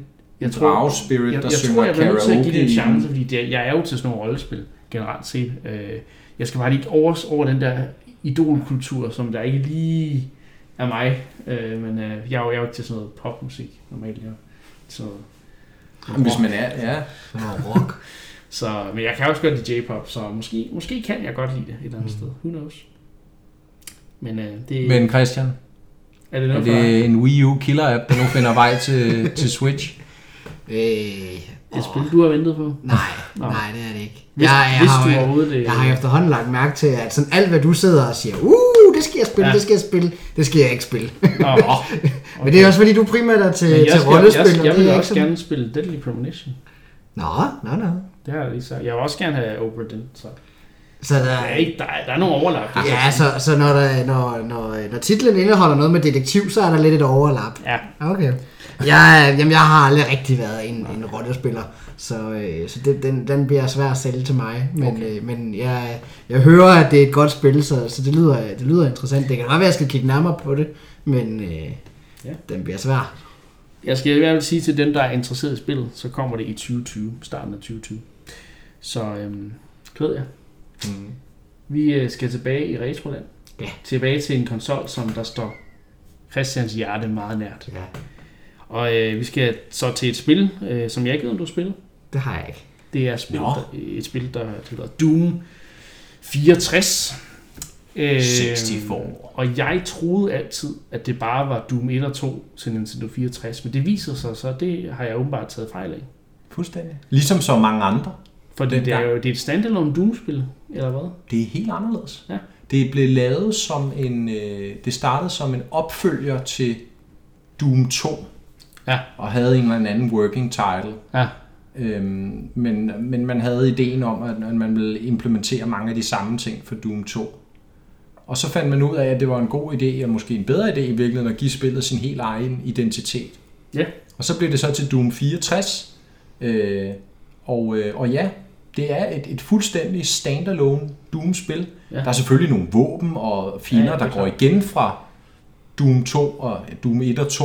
Det er jo som Men, sådan også i de men, nye men, men alle, jeg kan ikke huske, er det 32 baner, noget af den stil, tror jeg, Ja. er- fuldstændig lavet om for bunden. Grafikken fuldstændig lavet om for bunden.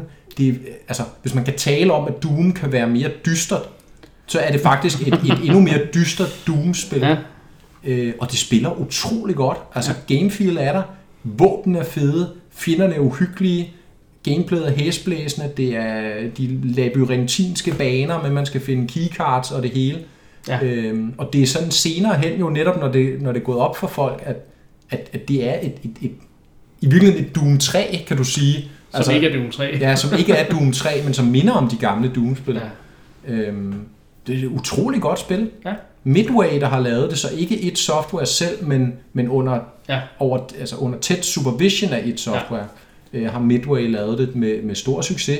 Og altså, en af de bedste, måske den bedste shooter på Nintendo 64, i hvert fald hvis du kigger den der et software genre. Ja. Ja. Øh, så det vil være sådan noget Doom, Quake, Yes. øh, Turok måske også. ja de, de, de havde det jo... Der vil jeg sige, at Doom godt. 64 er utrolig helstøbt spil. Og der er det jo rigtig interessant, det er aldrig blevet genudgivet før. Nej. Så folk har prøvet på alle mulige måder at emulere det, prøve at få det over i en øh, PC-version af Doom via nogle mods osv.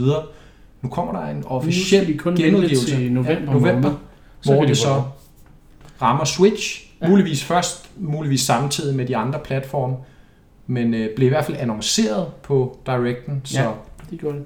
og det giver jo mening. Det er jo bare Bethesda, der bliver ved med at, ja. at, at vise support for Switchen, og mener, at det er altså et sted, Ja. Ja. hvor de Hatten af. skal, de skal have deres spil ud. Ikke? Øhm, Du kan jo snart spille hele Doom-franchisen på Switch. Ja, du kan spille Doom Fordi 1, 2, 3, de, altså de nummererede. Ja. Øh, du kan spille snart Doom 64, du Ja. kan spille Doom fra 2017, 16, 16, ja. undskyld. Revivalen der, som Ja. også er et fantastisk spil. Og så kommer øh, Doom Eternal. til, til, også til november. November. Jeg tror, det kommer samme dag som Doom 64, faktisk. Så hvis man ikke kan få nok af Doom, så skal man bare Ja. ja. Boom, i gang. boom. Så Ja. kører man to switches, man kan spille Ja. på samme tid. Og, ja, men, Så det ser jeg personligt rigtig meget frem til. Jeg havde, jeg, jeg havde Doom 64 original, øh, og, og har altid syntes, det var i særklasse fedt. Så Vi bliver lige ved øh, tredjeparts øh, spil lidt endnu. Øhm, der var et shadow drop til under øh, den direct, og det var altså Divinity Original Sin 2, oh, ja. som nu også er at finde på Switch. Og det er jo et spil i det er jo, det er jo hardcore old school RPG genre Ja. det her. Det er jo Baldur's Gate Fallout. Ja, Den slags. Altså ikke Dungeons, Dungeons and Dragons regelsættet ja. lever på en eller anden måde det i er, Divinity, ikke? Det virker jo, det er nærmest som det her Dungeons and Dragons øh, Editions Re-Advanced. Det, det er sådan, de brugte i de gamle mm. Baldur's Gate-spil, så det, er Ja. jo, det er jo sådan samme stil. Øhm, I er jo et rigtig flot spil, Ja. ja. øh, som nu kommer til Switch. Fantastisk musik. det- Det, som er kommet, Øh, det er som, cool. som du siger, som, Så- som Shadow Droppet. Altså højprofileret PC-spil, ja. som du siger, Jeg Niklas. det Tårnhøj produktionsværdi, komplekst gameplay, altså du kan virkelig fordybe dig i det spil, forskellige classes, spille sammen i gruppe. Den har sådan en rollespil-mode, ja. hvor du kan sidde i samme gruppe, og så kan jeg modarbejde dig, når vi snakker med NPC'erne. Hvis du synes, at NPC'en er et, et dum røvhul, og jeg synes, han er en fantastisk fyr, ja. så kan vi sidde og sige, "Nå, men jeg, jeg vil gerne hjælpe ham, du vil ikke hjælpe ham. Og så kan man ligesom komme i infight over det, og så videre. Det er utrolig herligt, og fantastisk spil. Altså, jeg spillede det på PC, Ja. og det er utrolig godt. Altså, det, er- utrolig det er lidt godt. for hardcore til mig. Ja. Øh, men, øh, Man skal bruge masser af tid på det, man skal også bruge tid på at sætte sig ind i regelsystemerne. Men igen, gør man det, så øh, belønner det altså. men ja, det er jo kommet helt ude fra højre. Ja. Ja. Jeg har slet ikke øh, at sige, at det kom, og det, det er så fedt. Ja. Altså man kan Øhm. sige, vi har jo lidt også set den genre bevæge sig over på Switch, da de er udkommet et andet stort et af slagsen, der hedder Pillars of Eternity. Ja. Øhm, og så er i øvrigt også på vej, apropos Baldur's Gate, Planescape Torment, hvis, hvis det siger nogen, noget derude, øh, Icewind Dale, ja. De er jo også på vej til Switch. De Ja, kommer her, øh, også tror jeg, i løbet af efteråret, i sådan nogle samlinger øh, bliver de også udgivet. Men Det- Divinity er altså et, et, et helt nyt Helt nyt. rollespil for bunden, øh, som udkom er det sidste år, tror jeg, på ja. PC. Sidste efterår, eller også er det forrige år. Så det er lidt mere moderne, kan man ja. sige. Øhm, ja, Fantastisk. Og så var der cross save functionality du med kan Steam version. din Steam, dit Steam save file Ja. ja. til din Switch. Det, Det er en first, mig bekendt, og Ja, ja, en ret sjov tanke. Ja. Og fed idé. Fordi der er jo folk, der gerne vil, vil fortsætte på deres saves. Øh, Ja.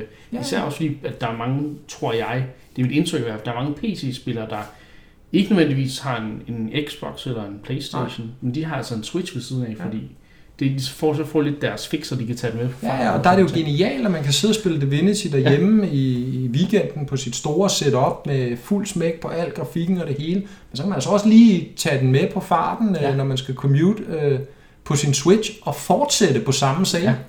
Eller hvis man lige skal ned til bedsteforældrene en, Ja.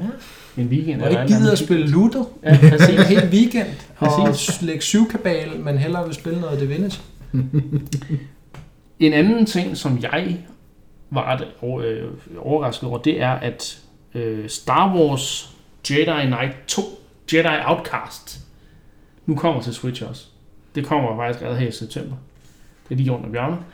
Øhm, og det er jo interessant, fordi det er Star Wars, der nu... Er det et af de første Star Wars-spil, vi ser på, hvis ikke det første, vi ser på Switchen? Det er da egentlig et godt spørgsmål. Det mener jeg nemlig, det er. Fordi Star Wars har jo altid Mm. mm. i mange år figureret tror på i, ja. Nintendo-maskiner. Altså, mm. Jeg husker, at jeg spillede Rogue Squadron Hmm. 2, tror jeg det er, til Gamecube. Ja, fantastisk spil. Virkelig, virkelig nice spil, ikke? Øhm, Og øh, vi har også, selvfølgelig også Shadows of the Empire, som vi har snakket om. Ja, til 64'erne, og Ja. Podracer har vi jo også snakket Ja, om i et retro så, så det, nu kommer der ind i Star Wars til... øh, Det er jo så et gammelt Star Wars-spil, Det er gammelt Star men Wars-spil. ikke desto mindre måske et af de bedste Star Wars-spil, der nogensinde er lavet. Det er i hvert fald et af dem, der har fedest uh, lightsaber combat. Uh, Ja. Nu har jeg ikke spillet uh, Jedi Knight 2 ret meget. Jeg har spillet Jedi Academy rigtig Ah, meget, men okay. mekanikmæssigt er de Det meget ens. næsten det samme, ja. Øhm, Forskellen er bare, at Jedi Outcast har en meget fed singleplayer-kampagne. ja, fordi det er jo meget, meget... Altså, den er jo meget, jeg synes, det er jo meget velskrevet kampagne, og ham Mm, ja. her, og hvad er det, han hedder? Kyle Katarn. Karl Katarn, som jo faktisk... Ikke er en Jedi, Nej, det er rigtigt. Han men som får lov at ikke. bruge et lyssvær. Ja. Øhm, Så, øh, men, men Ja, han, det er lidt specielt, Han men- var jo nærmest kanon på et tidspunkt, og så er han ligesom blevet fjernet efter Disney overtaget Star Wars. Men det er jo et, øh, igen for dem, der ikke kender det øh, helt kort, et øh, tredjepersons skydespil i virkeligheden jo. Ja. Øh, lavet i Quake Engine, tror jeg det Ja. er, øh, i sen 90'erne. Og, øh, og, og, og man har det her kampagneforløb, hvor man spiller Karl Katarn, der skal tæske nogle empires, og, øh, og i forbifarten skal han så have fat i et lyssvær. Så jeg kan huske, den første tredjedel af spillet, sådan der har du ikke lyssværet. Nej. Så der er det sådan rent first person i virkeligheden. Øh, ligesom det første Jedi Knight, som er endnu ældre, Ja. men, men det kan vi snakke om en anden gang. Og så får man så lyssværet der lidt indeni, og så åbner spillet sig helt vildt op. Ja. Og så får man, som du siger, Niklas, nok de bedste lightsaber mechanics, der er lavet i et Star Wars spil til dato. Øhm, Ja. Utrolig charmerende spil, det holder jeg meget af, og øh, jeg ved ikke, om jeg skal have det på Switch, men øh, det, Det skal jeg, for jeg har, jeg har det ikke. Jeg, det er mange år siden, jeg har spillet det igennem. Jeg så tror, jeg har det til en anden Star Wars Collections på PC. Ja. Øh, lige se, hvordan det kører måske. Men, øh, Ja. Det er altid godt, øh, det har jeg jo lært med nogle spil, man skal lige... Og man besøger mange af de populære områder for de gamle film, Ja. Tatooine og Nar Shaddaa og hvad Ja, det fordi hedder. det, er jo, det foregår øh, omkring, øh, det er episode 4-5 stykker, ikke? Ja, det kan jeg ikke huske. Men det er, det er ikke i, øh, i, de- i de her øh, øh, episode 1-3 Nej, univers. nej, det, det er er det, mere det gamle Ja, Star Wars. ja. Så, Og, ja. så Hvad siger ja, du, Christian? du sidder og, fniser. Eller, Nej, jamen... Øh, altså, altså også er du bare imponeret over, hvor meget Star Wars øh, fakta vi kan. Ja, det er nok mere det. Fordi jeg husker, at jeg har spillet øh, det, det spil, der kom til dengang Phantom Minutes. Phantom Minutes? Minutes? Jeg kan ikke snakke. Øh, udkom. Jo. Men det har jeg fået at vide, at det skulle være ret dårligt. Mm. Øh, det spil, der udkom. Altså, det, var- det var øh, ret fedt dengang. Ja.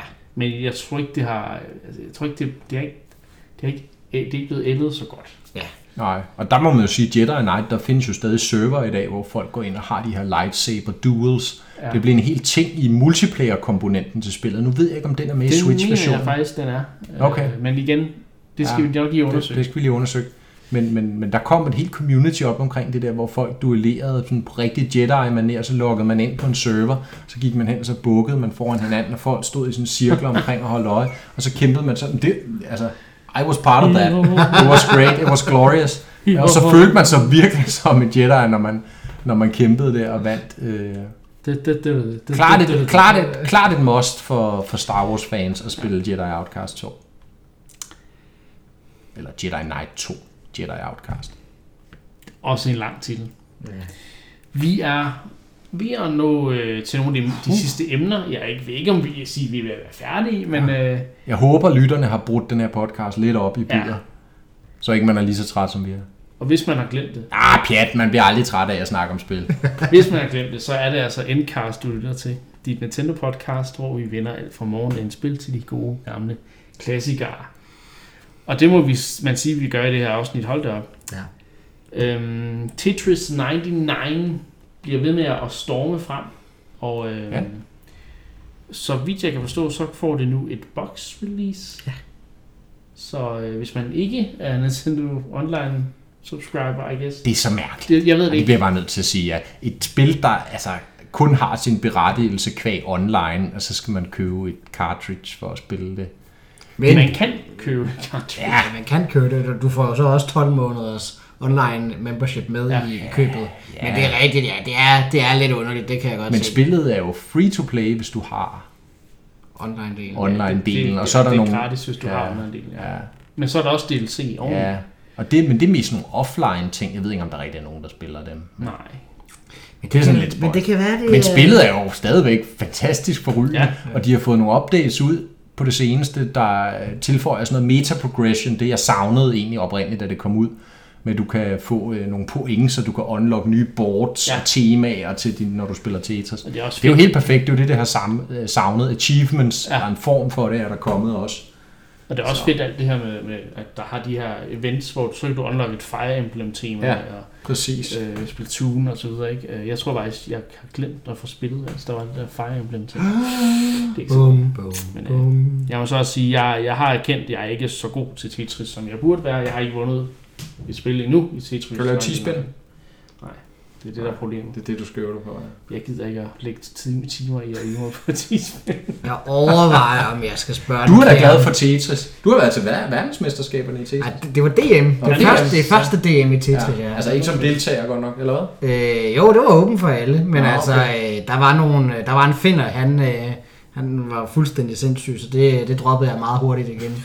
kunne, kunne godt Han, han kunne lave cheesebends. Det kunne han. øh, ej, ja, der, faktisk der, der, jeg var afsted sammen med en veninde, hun fik en 16. plads. Nå, stærkt. Ja. Godt gået.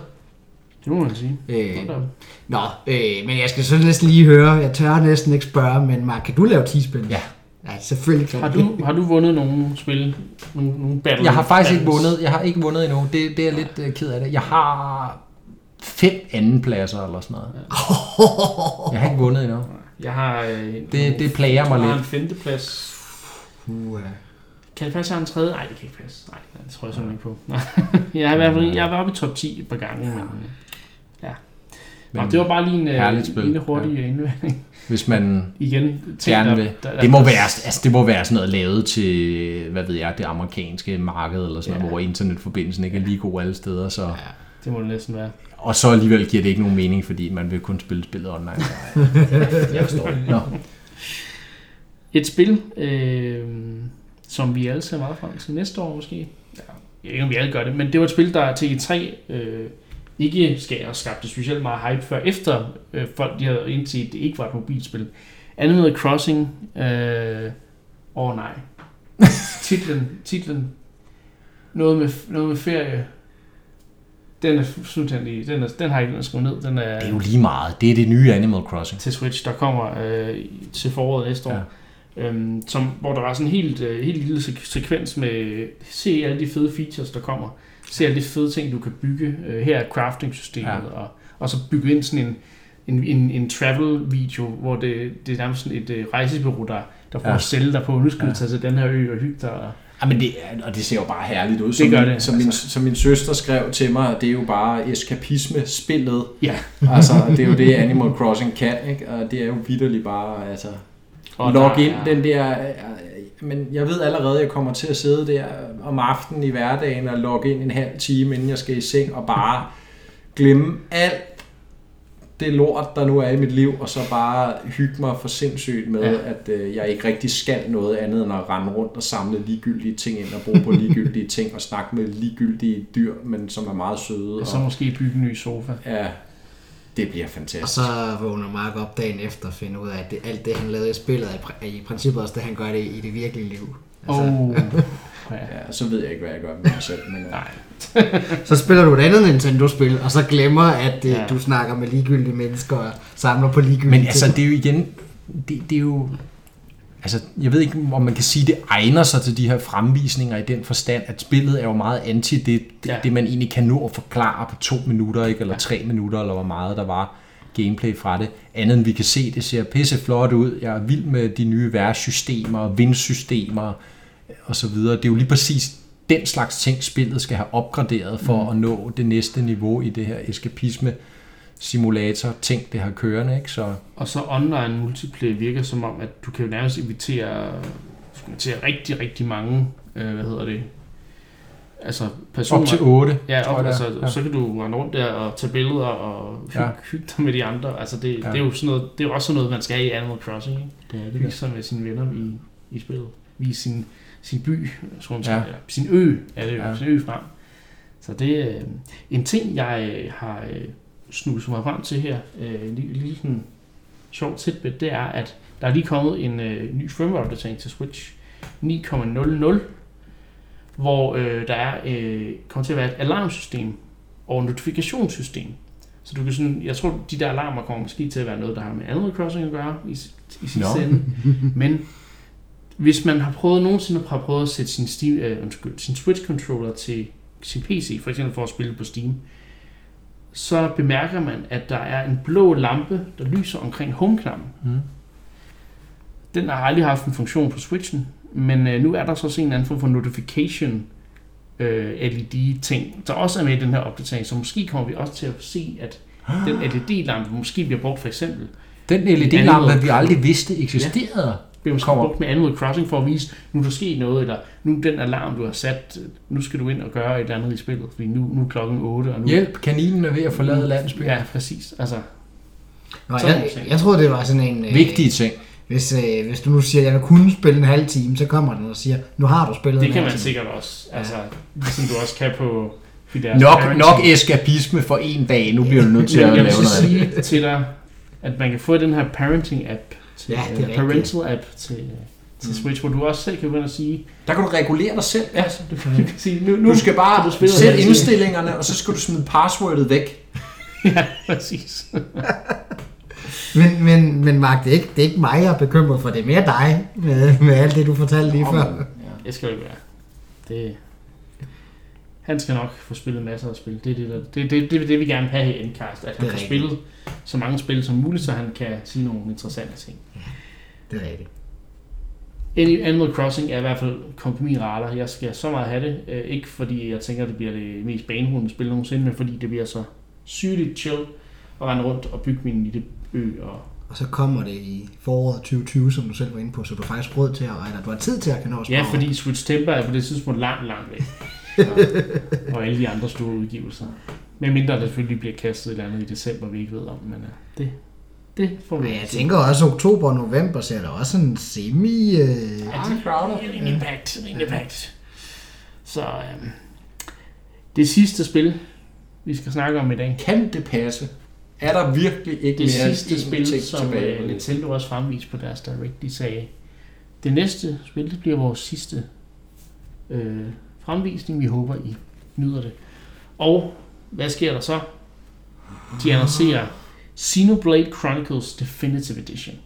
Bum. Et HD remaster af øh, Xenoblade Chronicles til Wii. Et, øh, et, et af de måske bedste rollespil, der nogensinde er udgivet på en Nintendo-konsol. Øh, hvis du spørger rigtig mange. Øh, inklusiv. Niklas. Så jeg vil godt lave et lille jeg, tror, jeg tror faktisk ikke engang, at det er mig, der har sagt. Jeg tror, at det har du, Har du spillet det? originalen? Jo, jeg anmeldte originalen back Ja, in the day. jeg, jeg husker, Øh, jeg tror, meget begejstret snakket for om det. Ja. i forbindelse med Xenoblade Chronicles 2 måske. Det var jo dengang, det her med Monolith var helt nyt hos Ja. ja. Nintendo, nyerhvervet, ikke? og det var deres første udgivelse, så vidt jeg husker, Ja. øh, under Nintendos banner, eller hvad man skal sige. Ja. Øh, selvfølgelig Monolith har lavet spil før, men, men Jeg har spillet det, så jeg Ja. har, jeg, jeg har, eller jeg har, jeg har ejet spillet, så lånte jeg det ud til en anden, og jeg har aldrig fået det hjem igen. nej. Ja. Øhm, Ups. Så, Især fordi det spiller penge hver dag, hvis du har det. Nå, anyhow. Jeg har det ikke, øhm, med, desværre. Så jeg skal have det igen. Ja, utrolig, utrolig øh, vellykket JRPG, som jo i virkeligheden gameplaymæssigt har en masse sådan vestlige rollespil-elementer. Man kan Ja. godt se, at de, er, de har, har været på, altså inspireret af jamen, ting som World of Warcraft, Ja. den, den type Ja, fordi det er jo nærmest sådan en MMO-agtig Ja. måde at spille. Øh, billede på i singleplayer selvfølgelig, ja. med en, en super interessant historie for JRPG-standarder i hvert fald, og så et univers, som jo tager kronen for at være en af de mest, i mine øjne i hvert fald, bedst realiserede spiluniverser, som bare, altså, du taber kæben, når du kommer til nogle af de der nye områder, og ser, hvor imponerende bygget de er. Altså, det er jo det her univers, der foregår på to kæmpe, hvad er de, en, en form for guder, eller en Kolosser. kæmpe robotter, kolosser, ja, er et godt ord at Ja. bruge. En kæmpe kolosser, hvor at der simpelthen er opstået et univers på dem. Ja. Ja. Og så er der jo de her fuldstændig fantastiske scener, hvor du, du render hen over sådan en klippe, eller sådan en bakketop i sådan et græslandskab, og så kan du bare se langt ude i horisonten, så stiger der sådan nogle gigantiske røde øjne ind mod dig. Og det ved du så, det er den anden koloss på den anden ende af universet, der står og kigger over. ja. Og der kan du også komme over. Og rende rundt i og små... det øh, interessante med Definitive Edition er jo netop, at nu har de jo oppet øh, hvad hedder det, view distance. Ja. Du kan rent faktisk se meget længere, end du kunne i det gamle. Jeg kan ikke helt finde om det er, om det er bare et remaster, eller om det er det sted Jeg tror, vi kom, ja, jeg tror, vi kommer til at snakke om, om ikke det er et remake. Ja. I hvert fald kan man jo se, at, at grafikken er nærmest figurdesignet på, Ja. på, på øh, at, er lavet om, eller i hvert fald opdateret. Ja. Nok måske lidt, så det minder lidt om Xenoblade Chronicles 2. Ja. Øh, det er blevet sådan lidt mere anime-agtigt, det ved jeg ikke helt, hvordan jeg har det med, men, men, men i hvert fald opdaterer de det, og så omgivelserne, men, men selvfølgelig kan man se, at det er originalspil. Og det lader til, at det er den samme charmerende, øh, hvad hedder det, øh, britiske øh, indtaling, der er Ja. øh, til de engelske stemmer. Og det, øh, det var noget, som mange var utilfredse med, da det oprindelige spil kom frem. De var sådan hvorfor, hvorfor er det så britisk? Og, Ja. Og så, men det synes jeg bare var, var super charmerende for det Ja. spil. Men jeg har aldrig Ellers kan man selvfølgelig tage de japanske stemmer, jo ikke? mere end 10 timer i spillet, desværre. Nej, jeg har heller aldrig kommet igennem det. Øh, Min søster er og har kun rosende ord til overs for det. Ja. Øh, Og hun siger, det er bedre end toeren. Nu Det- ved jeg, det har jeg så også læst, at andre siger, at toeren er bedre end etteren. Jeg tror, det er lidt afhængigt af, hvad man er til. Ja. Hvis man er meget interesseret i worldbuilding og, og historien, så er det måske etteren i virkeligheden, der triumferer. Hvor man er måske mere det er lidt mere mekanikkerne og ja, waifus måske lidt også, og, og så videre, så er det toeren. Men, men, øh, men ja, in- interessant. Og det er jo så et af Monoliths nye projekter, kan Ja. du sige. Vi har jo snakket om tidligere det her med, at de har staffet op. Ja. De har, hvad er det, fire eller fem teams nu, der arbejder på forskellige ting. Så nu ved vi jo i hvert fald, hvad de et af deres teams. der er i gang med en helt ny IP, eller hvad? Det har de jo. Ja, okay. Det ved vi. Øh, Fint nok. Så det er godt. Ja, så det, men det, og den, tro, det var, den havde jeg lidt måske en fornemmelse af, at vi kom til at se. Jeg var ret sikker på, at vi kom til at se noget fra Monolith. Der var mange, Jeg havde så ikke regnet med, øh, at det var Xenoblade Der var mange, der troede, det ville være øh, Xenoblade Chronicles X, ja. Som kom til Wii U, et port af det til, til Switch. Øhm, Der giver det bedre mening at tage originalen. Ja. Selvom der findes en port til 3DS, Ja. som jo også er fremragende på sin egen måde, men som alt andet lige lidt kompromitterer det her, ja. jeg snakker om med de flotte landskaber og universet. Ikke? det her er jo noget, the definitive Ja, det må man sige. Det bliver klart. Øh, Så. og der, der, der håber jeg den her gang, jeg kan nå hele vejen igennem de Ja. der Jeg skal også igennem det. Jeg har 70, aldrig nået igennem 80, hverken, 100, øh, 120 timer, eller hvor lang tid det tager. hverken X eller Toren har jeg gennemført, og det er også en fejl. Men, De er jo gigantisk er så store. lange, det er sindssygt. Så, men etteren, der, der, der vil jeg altså også gerne igennem. Så. Men øhm, vi har været vidt omkring, og der, eller det, vi har så bare dækket, hvad Nintendo har, øh, har annonceret, så det er Nintendo, der har været vidt omkring, og vi har bare øh, prøvet at følge så godt med som muligt. Og øh, vi, vi gjorde det jo sådan, at, at vi faktisk havde et afsnit, der skulle øh, være kommet ud, i stedet for det her afsnit, øh, men der har vi simpelthen bare valgt at sige, det har jeg allerede fået, det kom øh, øh, ja, Tidligere på ugen, i tidligere på tirsdags. ugen, øhm, og øhm, Nu får I så den her speciale episode i stedet. fordi vi, nu, vi vil ikke være efter, altså vi skal ikke være sådan efternøler. Vi kan ikke lade, Nu vi skal kan ikke lade det her gå, øh, gå stille forbi. vi skal, vi skal prøve at være, være aktuelle, som vi kan. Ikke? Mm. Mm. Så, øh, så, så det, øh, ja, jeg synes, det har været fedt at lige, øh, lige runde den her Direct som I 3 nummer 2. i 3 nummer 2 i 2019. Det kan vi sagtens, øh, den er jeg med på, det er helt sikkert. Så, øhm, men du har lyttet til Endcast, dit Nintendo-podcast, hvor vi vender alt fra morgendagens spil til de gode gamle klassikere. Og øh, vi har ikke andet at sige end tak, fordi du lyttede med.